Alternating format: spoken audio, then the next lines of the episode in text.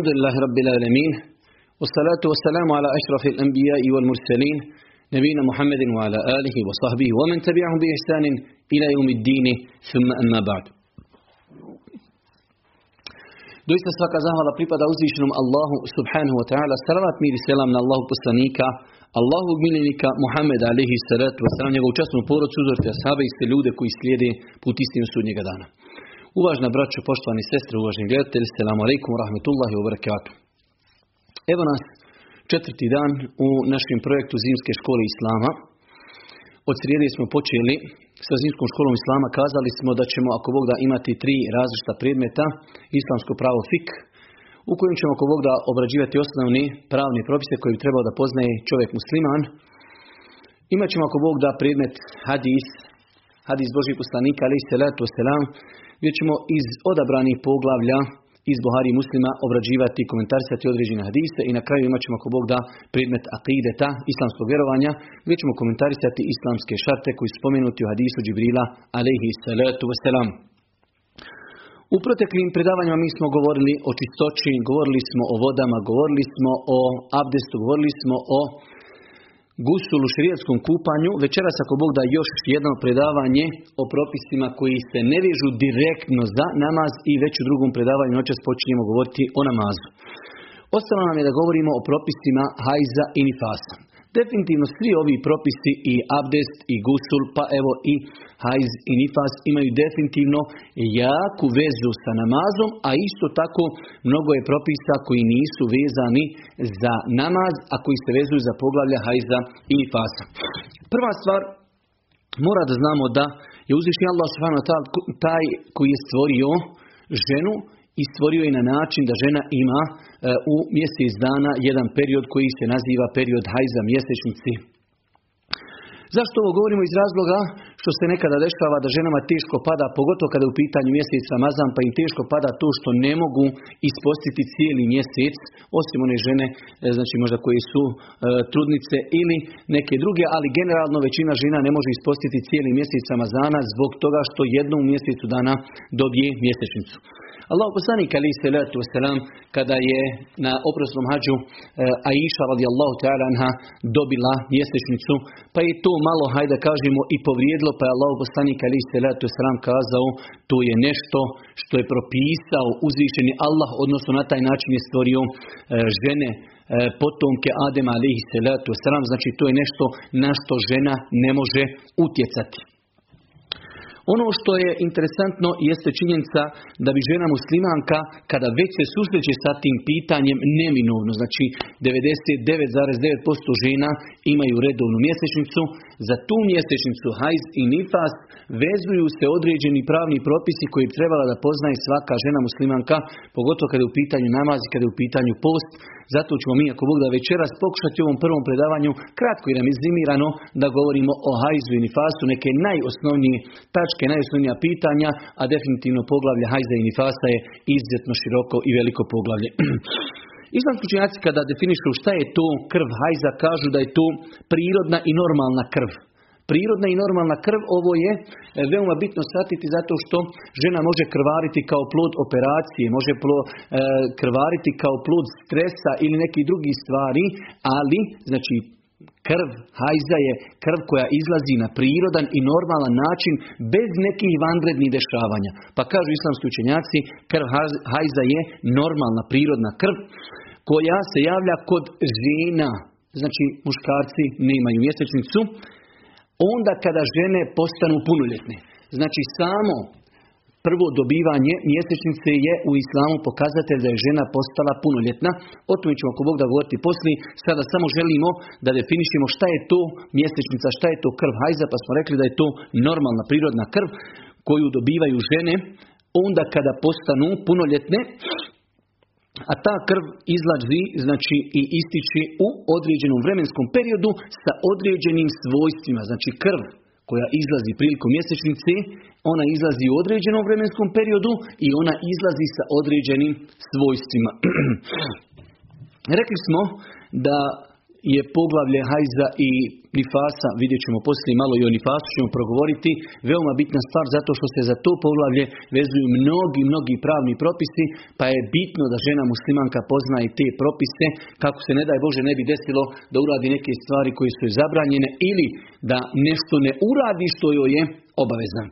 Ono što je na početku interesantno spomenuti, a to je da islamski učenjaci kada govori o krvi hajza, spominju da krv hajza ima neke osobine po kojima bi žena trebala da može raspoznati hajz od krvi koja nije hajz.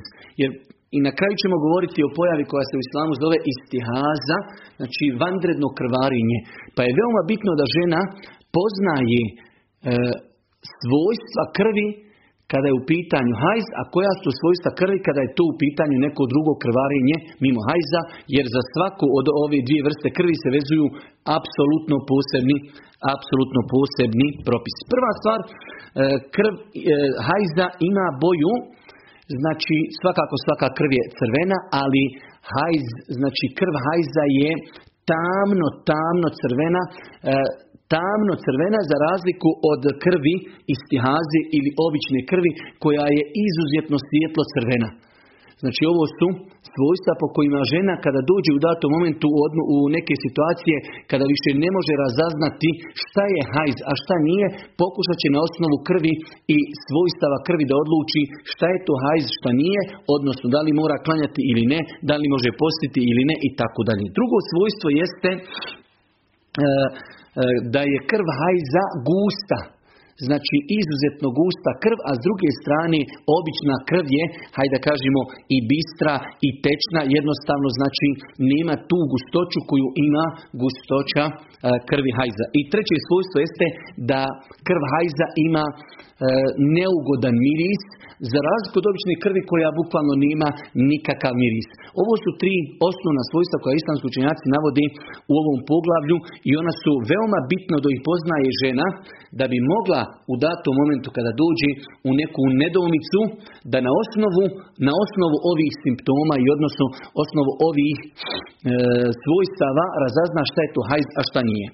Ono što je interesantno isto spomenuti na početku ovog poglavlja jeste činjenica da žena dok je u periodu hajza, ona ima, određena, e, ima određene propise kao da, je, da ne smije klanjati ili ne može se sa njom imati intimni kontakt, ali je žena u osnovi gledano s aspekta stvarno čista niti je ona neki baksuz, niti je prokrijeta, niti treba imati nešto poseban odnos prema njoj u smislu negativan. Normalno znači u islamu žena kada je u pitanju njena vanjština, Govorimo sada o stvarnosti, žena je čista, može kuhati, može hraniti dijete i tako dalje. Znači ovo je veoma bitno, u islamu ne postoje nikakve, nekakve negativne konotacije vezane za ženu u periodu hajza, već imaju određeni propisi koji se vezuju za ženu u tom periodu.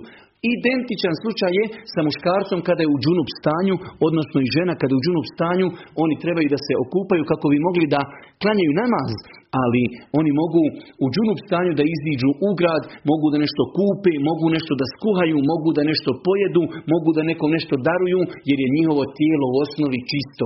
Tako i žena u periodu mjesečnici je čista stvarno, a pravno je nečista u smislu ne može klanjati i ne može, ne može e, još određene ibadete činiti. Ali stvarno gledajući žena je u hajzu čista, može da kuha, može da dadne nekome i tako dalje. E, uzvišnji Allah subhanahu wa u Kur'anu kaže Jes'eluneke anil mahidi kul huwa eza pitaju te o mjesečnici pitaju te u mjeseci, reci to je neugodnost. Reci to je neugodnost. Prva stvar ovdje vidimo, mi smo nedavno o tome govorili, da u pogledu pojašnjavanja propisa, bez obzira što ste vezivali za krv, za hajz, za mjesečnicu, za intimni kontakt, ne postoji znači e, stid da čovjek pojasni ove propise. Allah je u Kur'anu govori o hajzu. U suri Al-Baqara jest elune kanil mahid, kul huwa eza. Fa'tazilu nisae fil mahid, Pitaju te o mjesečnici, reci to je neugodnost, nemojte se svojim ženama približavati u periodu mjesečnici. Znači, Kur'an nam govori o propisima hajza tako da e, možda nekim osobama prvi put slušaju nešto naučno o tome da muškarac govori o propisima hajza, znači u islamu nema nikakav problem da o tome muškarac govori e, knjige fikha, ako ne sve, pa velika većina knjiga e, fikha, islamskog prava, imaju u, u, sebi znači jedno poglavlje, propisi hajza, propisi nifasa, propisi vanrednog krvarinja i stihaze. Tako da normalna je stvar e, da se govori o hajzu, njegovim propisima, zato što jednostavno mnogo je propisa u islamu koji se vezuju za ovu pojavu krvi. Ono što bi trebala musliman kada zna u pogledu hajza, osnova, temelj. Na njemu ćemo danas graditi sve ostalo jeste kada žena vidi krv, prvo što treba da pomisli i prvo što treba da kaže jeste da je to hajz. To je osnova. Svakako uvijek se može desiti da žena ima neko vanredno krvarenje, ali ako žena zna da nije imala vanrednih nekih, hajde da kažemo, faktora, nije imala operaciju, nije imala udar, nije imala stres, nije imala nekih problema zdravstveni, vidi krvarenje. Prvo što će kazati, hajz. Allah poslanik ali se letu selam, kada je Aisha u, na oprosnom hađu dobila hajz, pa je došao Boži poslanik, zatekao i tužnu, plašnjovu, pa kaže Allah poslanik, enu fiski, jesi li to dobila hajz? Znači prva stvar koja pada na pamet ženi kada vidi krvarenje jeste da je to hajz i samim tim ona ulazi u period hajza i na nju se odnosi propisi hajza. To je velika platforma da bi kazali da je to neka druga krv, moramo zato imati dokaz. Osnova je znači ako iz polnog organa kod ženi ističe krv, to prvo što ćemo zato kazati jeste da je to hajz. I ovo je veoma bitno, veoma bitno pitanje da žena nauči dok vidi krvarenje da je to mjesečnica. Osim ako zato postoji vanredni znači faktori, to je nešto drugo. Islamski učenjaci u knjigama islamskog prava fikha možemo slobodno malo kazati da su e, i otežali poglavlje hajza do te mjere da, da, da određeni ljudi imaju i fobiju od poglavlja hajza i nifasa, zato što su islamski učenjaci određena pitanja e, hajde da kažemo, izgradili na tvrdnjama koji nemaju dokaza, pa se toliko poglavlje hajza e, otežalo ljudima. Prva stvar, islamski učenjaci pokušavaju definisati kada žena može dobiti mjesečnicu i kada joj prestaje mjesečnica.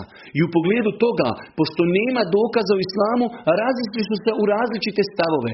Pa su jedni kazali žena može dobiti tek tada, Problem određivanja kada žena može dobiti mjesečnicu jeste ako mi kažemo žena može dobiti mjesečnicu u devetoj godini. Znači, ako dobije prije toga, to nije mjesečnica. Na osnovu čega ćemo to poništiti ako ne postoji dokaz. Pa je inšala bi iznila, ono što smo rekli na početku, prva stvar, ako žena dobije krvarenje, to je hajz. Prva stvar. Druga stvar, ne postoji u šerijatu, islamu, u Kur'anu i sunetu Božije poslanika, ali ste ratu jasan dokaz kada žena tek može dobiti mjesečnicu. Tako da se to više vraća na podneblje. Imamo podneblja znači gdje, koja su toplija, imamo podneblja koja su hladnija. Tako da to ostavlja mnogo traga na tu pojavu. U nekim podnebljima žene ranije dobivaju mjesečnicu, u nekim podnebljima žene dobivaju kasnije.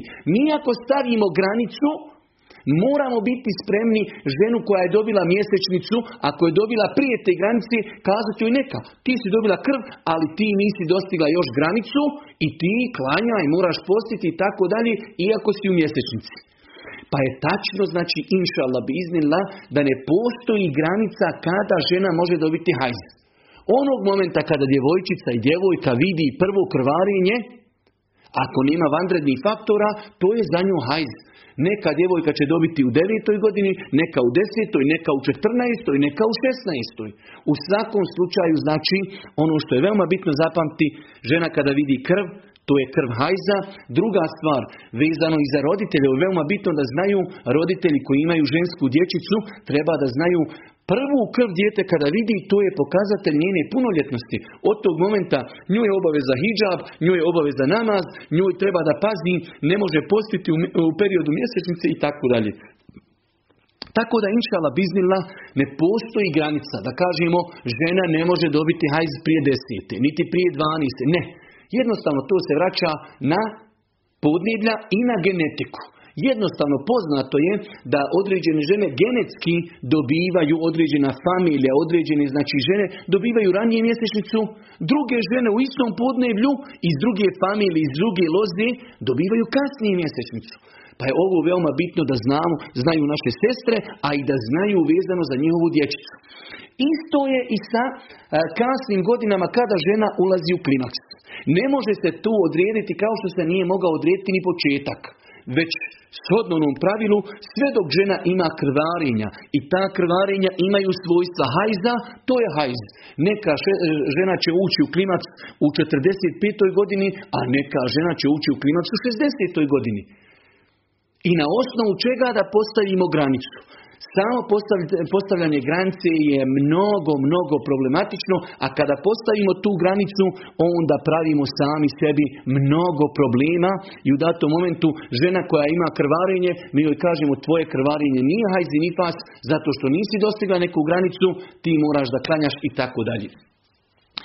Nakon toga, Znači mi ako pogledamo dokaze Kur'ana i Sunneta, e, vidjet ćemo isto tako da e, trajanje hajza, trajanje hajza nigdje nije ograničeno. Jest Boži poslanik Ali se letu selam rekao da žene u većini slučajeva i došli vjerodostojni hadisi, da žene u većini slučajeva imaju hajz mjesečnicu šest ili sedam dana. I to je u većini slučajeva žene imaju mjesečnicu od pet, šest, sedam do osam dana. Velika većina planete ima tu mjesečnicu. U ovo govorimo o normalnim uvjetima, definitivno danas kada žene uh, ugrađuju spirale, kada piju tablete protiv e, zatrudnjivanja, uh, dešavaju se promjene kada se to krvarenje, hajde da kažemo, poremeti.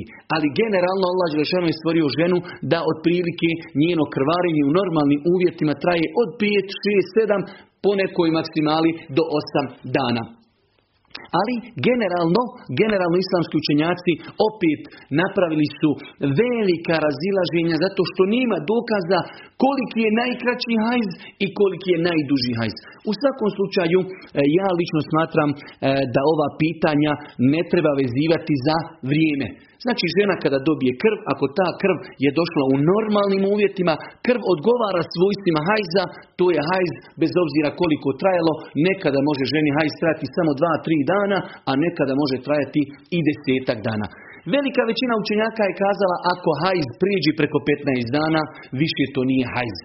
U svakom slučaju moj savjet sestrama je ako već vide da znači krvarenje traje 14-15 dana, onda treba da nazovu nekoga učenog, školovanog i da ga pitaju da im da savjet kakav je propis te e, sestre u datom momentu. Ali je generalno pravilo na koji se mi vraćamo, sve dok ima krv koja je u normalnim uvjetima istekla, znači mi tu krv smatramo hajzom.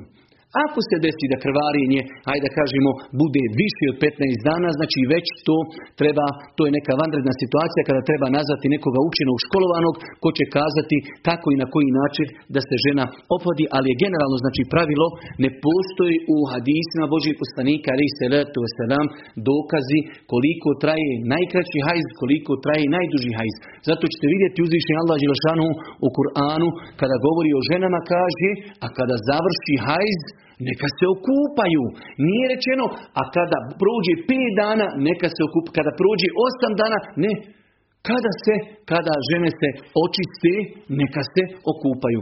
Hadisna Božih poslanika, ali se letu sram, kada ženama naređuje kupanje nakon hajza, nikada nije rekao nakon šest, nakon osam, nakon pet dana, već vezuje sve za pojavu.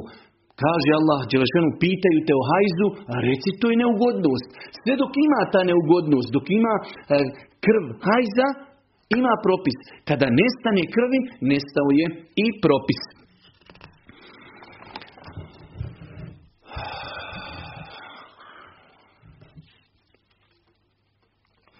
Mi ćemo spomenuti, ako Bog da, nekoliko propisa koje bi trebala da poznaje žena muslimanka, a koji se vezuju za hajz. Prva stvar, Ženi u hajzu je zabranjen namaz.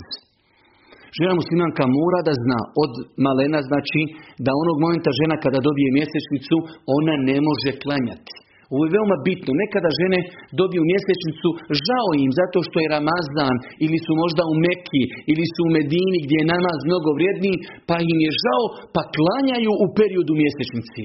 Zapamtite večeras, klanjati u periodu mjesečnice je haram. I taj namaz je i neispravan i žena u tom periodu ako klanja postupa po haramu. Znači ona čini zabranjeno nešto. Žena kada je u periodu mjesečnici ne klanja i nije griješna.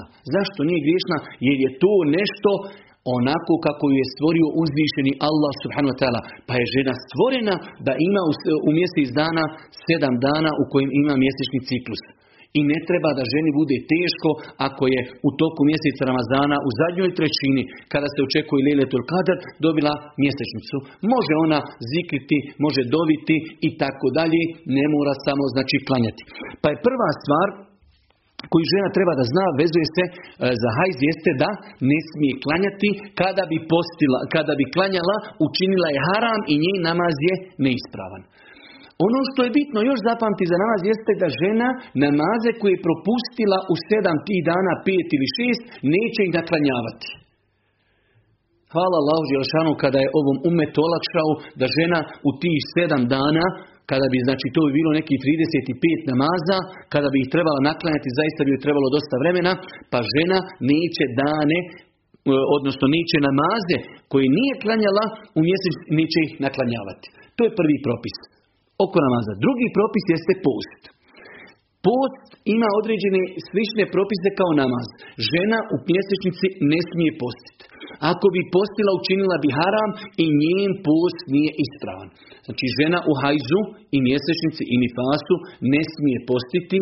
Ako bi postila, učinila je haram, njen post nije ispravan.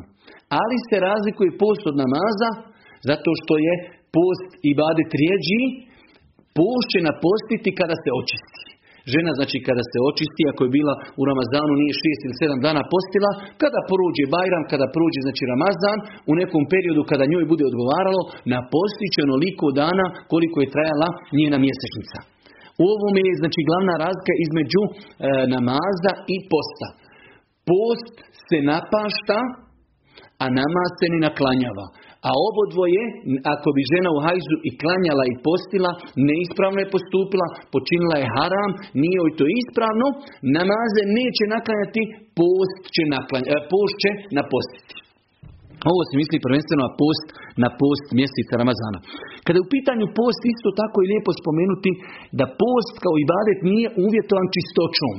Tako da žena može se desiti, rećemo da primjer radi sabah nastupa, evo sad u ovom periodu, e, oko, ne znam, nije oko pola šest.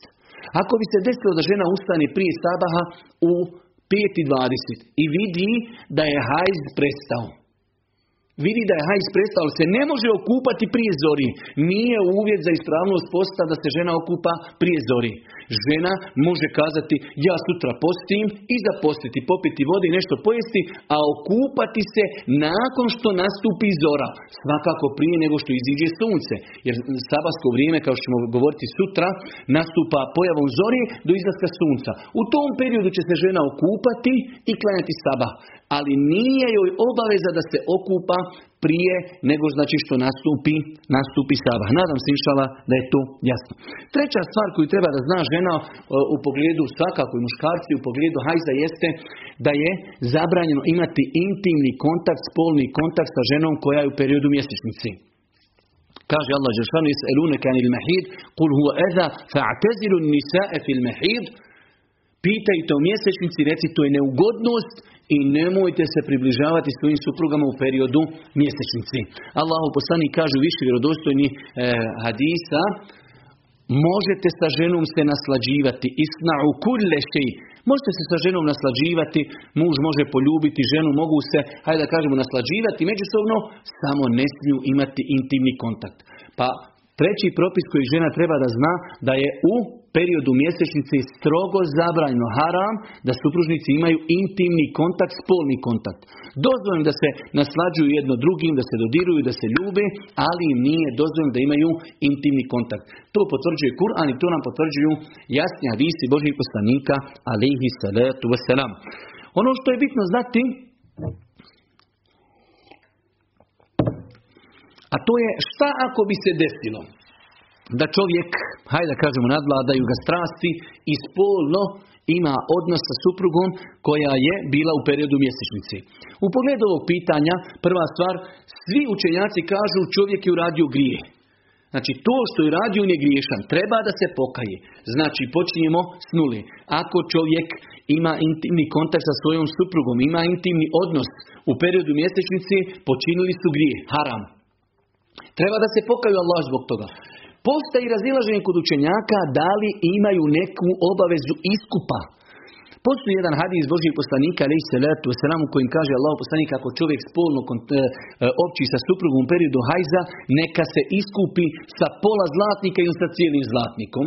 U pogledu tog hadisa postoji razilaženje da li je vjerodostojan ili ne. Pa oni učenjaci koji su kazali hadis vjerodostojan, oni su kazali ako čovjek ima spolni, intimni kontakt sa suprugom mjesečnici, treba da isplati i kefaret, iskup nakon teobe, a oni koji su kazali da hadis nije vjerodostojan, oni kažu dovoljno se samo čovjek pokaje i nema nikakve obaveze drugi. U svakom slučaju, rekli smo u pogledu ovog hadisa, postoji razilaženje, ja lično smatram da je bolje da čovjek izdvoji taj kefar bolji. Ne kažem obaveza, ali bolje je da sam sebe u jednu ruku malo kazni. E, znači, rekli smo da je Boži poslanik rekao kefaret je da izdavi čovjek zlatnik ili pola zlatnika. Jedan zlatnik je težak 4,25 grama. Znači čovjek odi u zlataru i pita koliko košta 4,25 grama, oni kažu toliko i toliko maraka, on ili eura ili dolara uzme toliko novca i dadne na ime sadaki. Sad postoji različiti stavovi kod učenjaka kada ide dinar, kada ide pola dinara. U svakom slučaju Inšala čovjek, prvo ne bi se trebalo to nikada desiti muslimanu, ali ako se slučajno desi, treba i čovjek i žena da se pokaju i da udijeli čovjek, znači sadaku, sadaku u vrijednosti 4,25 grama zlata. Nakon toga od propisa koji treba da zna žena jeste da je ženi zabranjeno po konsensu islamskih učenjaka da tavafi oko kjavi u periodu mjesečnici. Opet to govorim u normalnim uvjetima. Ima i neke situacije ako žena bude u Meki, sutra dan njeni e, hađije ili ljudi s kojima je došla na umru vraćaju se kući, ona ne može ostati, ističe joj viza, mora ići na aerodrom. Postoji vanredne situacije kada žena može ući u harem i obaviti e, zadnji hađijski tavaf u haremu u periodu tavafa, u periodu hajza. Ali generalno, znači generalni propis, žena ako dobije mjesečnicu dok je u Mekki ili Medini, dok je na hađu ili dok je na umri, ne može obavljati, ne može obavljati tavaf, to su znači neki osnovni propisi. Postoji vanredni propisi, e, znači a ti vanredni propisi, za njih postoji i vanredna pitanja. Mi smo govorili kada je u pitanju žena u periodu mjesečnici, kada je u pitanju učenje Kur'ana, rekli smo da ne postoji jasan dokaz koji zabranjuje ženi u periodu mjesečnice da uči Kur'an, tako da smo rekli, pogotovo žene koji idu u škole Kur'ana, redovno imaju neke virdove svoje koji uče Kur'an, ponavljaju, da nema smetnje da žena u periodu mjesečnice uči Kur'an, s tim što doticanje mushafa ne bi trebala da direktno dotiče, već da to radi sa rukavicama.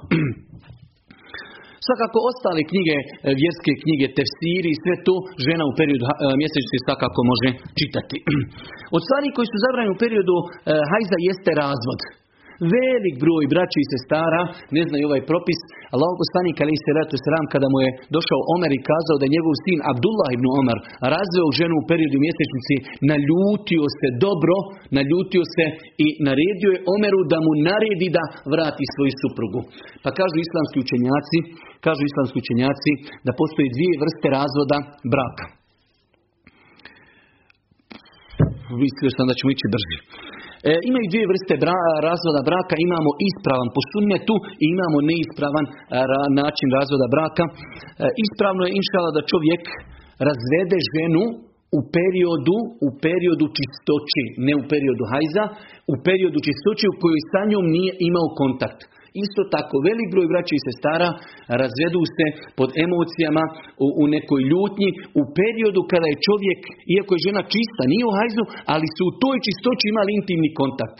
Pa znači čovjek ako želi da razvede ženu ispravnim razvodom po sunnetu, onda će je razvesti u periodu čistoći, u toj čistoći u kojoj sa njom nikako nije spavao. Ako čovjek samo jednom prespava sa ženom u periodu čistoći, ne može je više u toj čistoći razvoditi. Pa znači imamo, imamo e, nekoliko klauzula i ispravno je da ženu treba, ako već neko želi razvesti, razvesti jednim razvodom. Znači ispravan razvod po sunnetu je da se razvede žena jedan put, da se razvede u periodu čistoći, u periodu čistoći u kojoj muž sa njom nije spavao. Ne može se razvoditi u periodu hajza, niti u periodu čistoći u kojoj sa njom intimno spavao, niti više od jedan put.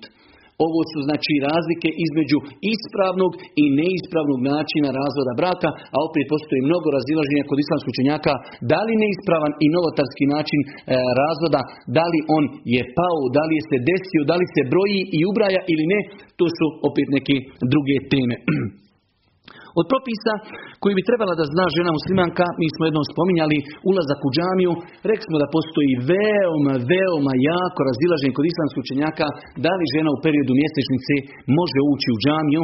Mi smo rekli također e, da džamija ima svoj svetost i treba to poštivati, ali ako bi se desila situacija zato što ne postoji jasni argumenti gdje se ženi zabranjuje ulazak u džamiju u periodu hajza, ako bi žena imala potrebu, e, Potreba može biti da li je neko predavanje, neki seminar ili neki drugi razlog da prisustuje određen period u džamiji, svakako da se zaštiti na validan način sa ulošcima, da ne daj Bože ne bi došlo do prljanja džamije sa krvlju, da prisustuje inšala biznila, nadamo se da u tome nema ništa sporno. E, također od propisa vezani za ovo poglavlje jeste korištenje e, tableta koje će spriječiti, spriječiti mjesečnicu.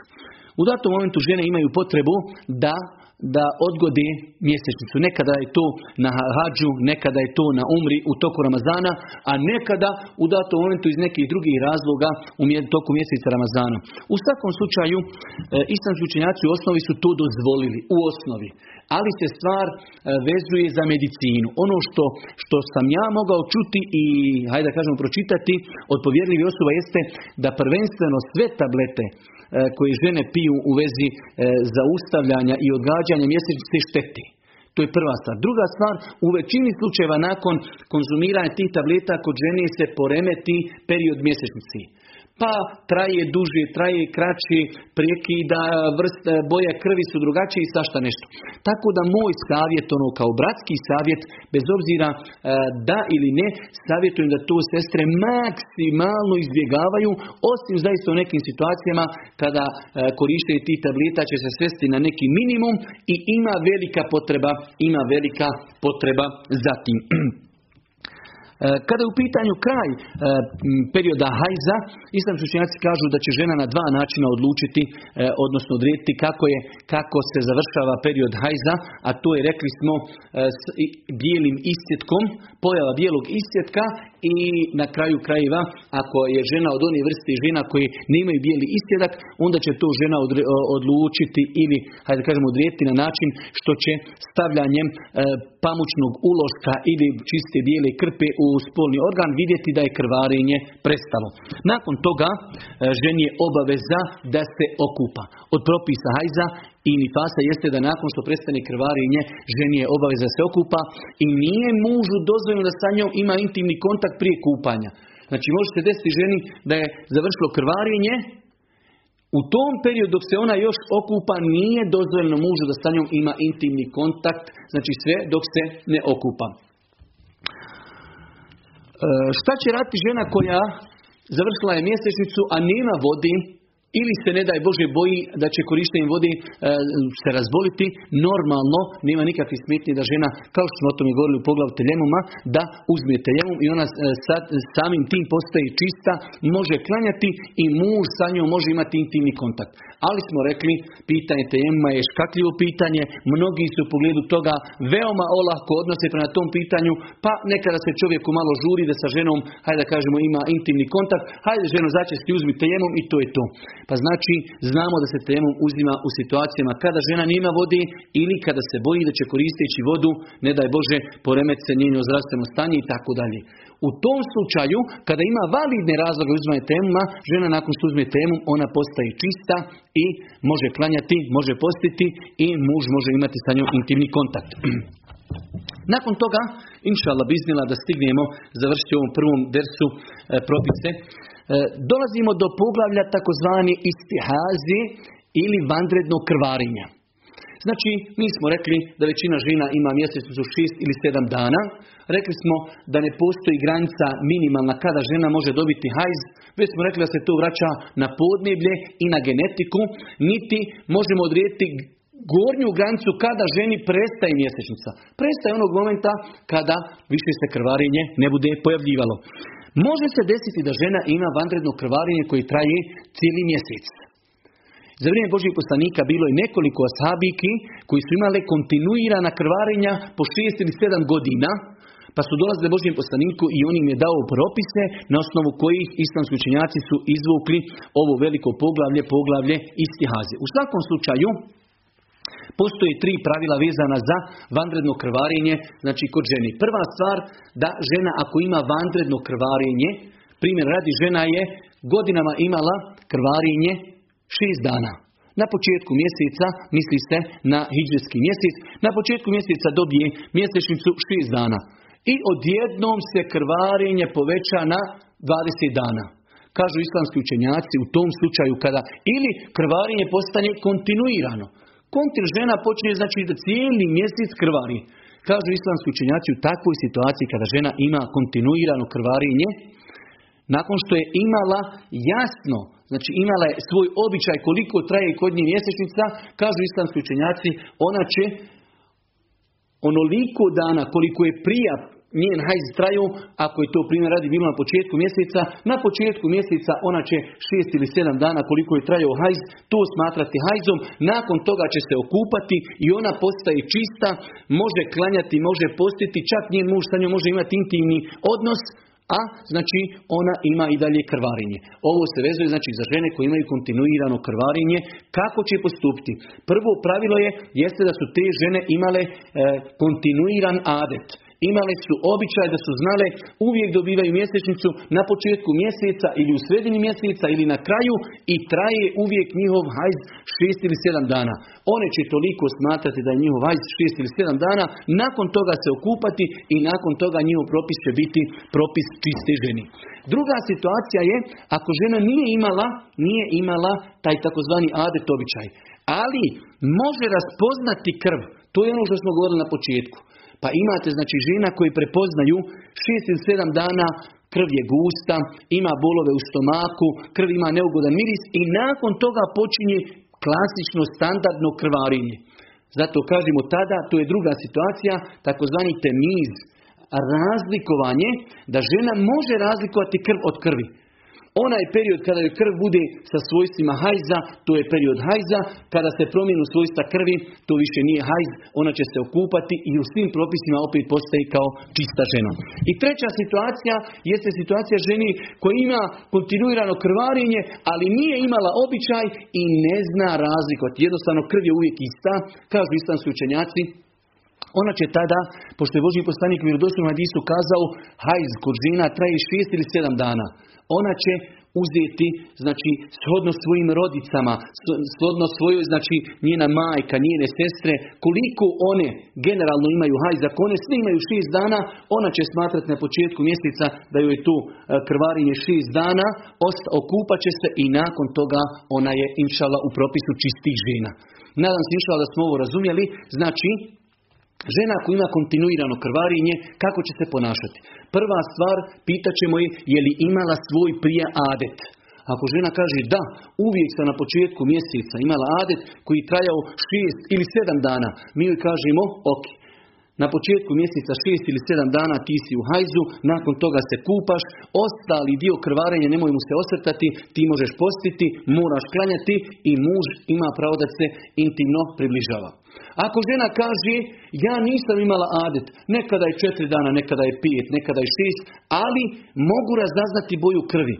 U mene krv teče cijeli mjesec, ali imaju tri, četiri dana kada je krv crna, nakon toga postane bistra. Mi kažemo period kada možeš razaznati krv, to je hajz, nakon toga se kupaš i nakon toga postaješ čista. imamo treću situaciju kada žena ima kontinuirano krvarinje, ali kaže niti imam adet, Nekada je 5 dana, nekada je 6, nekada na početku mjeseca, nekada na kraju. I krv je uvijek isti osobina.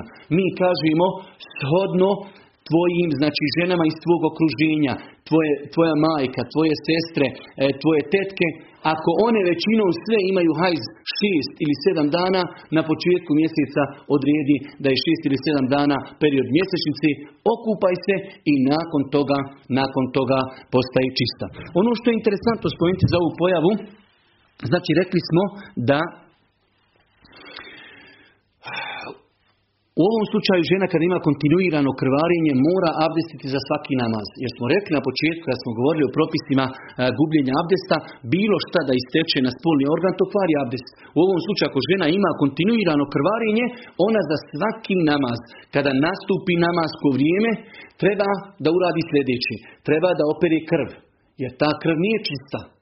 Prvo treba da opere krv, nakon toga da zaštiti spolni organ uloškom na dobar čvrst način, nakon toga da abdesti, nakon toga da klanja, pa ako bi se i desilo isticanje krvi, njen namaz je inšala ispravan. Znači žene koje imaju kontinuirano isticanje krvi, treba da za svaki abdest, za svaki namaz abdesti. Ali kada će abdestiti? Onda kada nastupi namasko vrijeme. Prva stvar koju će uraditi opraće krv, jer je krv nečista. Zaštitit će spolni organ uloškom, nakon toga će potpuno abdestiti, nakon toga će klanjati ne osvrćući se više na krvarinje. Rekli smo da žena e, u tom periodu mustahada koja ima istihazu, nakon što se okupa, bez obzira što ima krvarinje, ona uzima propis čistih žena, mislimo pravno čistih žena, može postiti, može klanjati, može učiti Kur'an i ima pravo muž da sa njom ima intimni kontakt. Isto tako ako bi se desilo da to bude u, u mjesecu Ramazanu, žena, žena ima pravo da bude u itikafu, žena koja je u, mjesečnici, e, u periodu istihazi, jer je bilo zabilježeno od nekih supruga Božih poslanika da su u periodu itikafa imale istihazu, istihazu znači to kontinuirano krvarinje i bile su u tom periodu u itikafu. Znači veoma je bitno zapamta žena u periodu istihazi mora imati period kada će odrediti da je u hajzu, nakon tog perioda se mora okupati i nakon toga ona postaje pravno čista, za svaki namaz će uzimati, nakon nastupanja namaskog vremena, uzimat će abdest onako kako smo pojasnili. I za kraj, kratko, samo nekoliko minuta da upotpunim ovaj prvi čas. Nifas, to je znači postporodni e, ciklus krvarenje koji nastaje kao plod e, kao plod rađanja djeteta. Nifas, šta je nifas? To je krv koja ističe nakon, nakon poroda. Sve što smo spomenuli da je zabranjeno ženi u periodu mjesečnice, to je zabranjeno ženi u periodu nifasa. Veoma lako da zapamtimo sve što je zabranjeno ženi u periodu mjesečnice, zabranjeno je u periodu nifasa, sve što je dozvoljeno ženi u periodu mjesečnice, dozvoljeno je u periodu nifasa. Kada je u pitanju najniži period nifasa i nema granice. Neke žene mogu imati dan nifas, neke heptu, neke deset, neke trideset. Onog momenta kada žena, kada joj krvarenje prestaje, ona postaje čista. I obaveza je da se okupa, pa makar to bilo prije 40 dana. Kod nas postoji neko pravilo, postoji neko pravilo da žena sjedi u kući 40 dana, ne kupa se, ne klanja, ne izlazi nigdje iz kuće i tako dalje. Kad je pitanje izlazak iz kuće, u to se nećemo miješati, Islam to ne definiši. Žena može izići ako je zdravstveno sposobna da iziđe, to joj Islam nije zabranio. Ali ono što joj Islam definisao, ako krvarinje prestani, ali bude sigurna da je prestalo krvarinje, 15. dan, 20. dan, 30. dan, žena će se okupati, postaje čista, može klanjati, može ušti Kur'an, ako je u Ramazanu, može postiti, ako je zdrava. Ovo je veoma bitno, znači nećemo čekati 40. dan. Najveća granica nifasa, zaista jedno pitanje koje ja evo već danima istražujem, Džumhur Uleme je kazao da žena maksimalno može imati nifas 40 dana. Nakon 40 dana žena se mora okupati i postaje čista. Meni se srce na tome nije smirilo e, ako su svojstva krvi, svojstva krvi ista su i 40. i 41. dana. U svakom slučaju, e, šehu Lisam ibn Tejmije, rahmetullahi alihi, šafijski mezeb i drugi učenjaci smatrali su da nifas može trajati i 60 dana, pa čak i više. U svakom slučaju, moj savjet je sestrama, ako se slučajno desilo da nifas traje više od 40 dana, da kontaktiraju neku učenu osobu i da pitaju e, kakav je propis važni za njih. Generalno, ako je krv ista krv, onda treba da uzima isti propis, bilo prije 40. ili nakon 40. dana. Za kraj jedan propis, a to je šta ako žena ima dni e, pobačaj, kakav propis ima krvarenje nakon pobačaja, pa kažu islamski učenjaci e, jedno veliko pravilo, ako je u dijete koje žena još nije bila rodila, fetus, ako je bila udahnuta duša, to dijete uzima propise da treba da, da se znači okupa, treba da mu se klanja dženaza i krv koja ističe iz ženi nakon toga je krvni fasa. Znači, postavimo samo pravilo da li je dijete bilo oživilo ili nije bilo oživilo. Kažu islamski učenjaci u većini slučajeva dijete oživljava nakon 120 dana 4 mjeseca. Što znači, ako bi žena e, imala pobačaj u prvom mjesecu, drugom mjesecu, pobaci, krv koja ističe iz nje je istihaza znači ona nije u nifasu, treba nakon svakog, ako kontinuirano krv ističe, na, za svaki namaz treba da abdesti, da peri krv i tako dalje. Kako smo pojasnili? Ako se desi da je dijete bilo oživjelo, žena je osjetila njegove pokrete u stomaku nakon 120 dana, žena, znači to krvarenje se smatra nifasom, dijete koje iziđe iz nje treba da se okupa, treba da mu se klanja dženaza, čak i sam učenjaci kažu da mu se može nadjenuti i ime. Znači dijete treba zakopati, treba mu klanjati dženazu, treba ga o, znači treba ga ogasuti i znači zamotati u čefine, potpuno identično kao i med znači koji je e, živio. Ovo je znači jedan propis koji bi trebale da znaju žene muslimanke. Ako se desi vanredna znači pobačaj, gledamo u to da li je dijete bilo oživjelo ili ne. Ako nije bilo oživjelo, krv koja će nakon toga isticati, to je istihaza i ne broji se kao e, propis nifasa. Žena je u tom periodu pravno čista, treba da klanja, ako je Ramazan može da posti, može da uči Kur'an, uz obavezu kada bude imala krvarenje da obnavlja abdest za svaki namaz. Ako se desi da je dijete bilo oživjelo, onda kažemo to dijete treba okupati, to treba dijete zakopati, tom djetu treba klanjati dženazu. U pogledu ovog pitanja postoji e, razilažen kod islamskih učenjaka, ali ovo je ono što mi inšala smatramo da je ispravno. Subhaneke, Allahumma da bihamdike, šedu in la ilaha ilan stakfiruke, ve tubu ilik.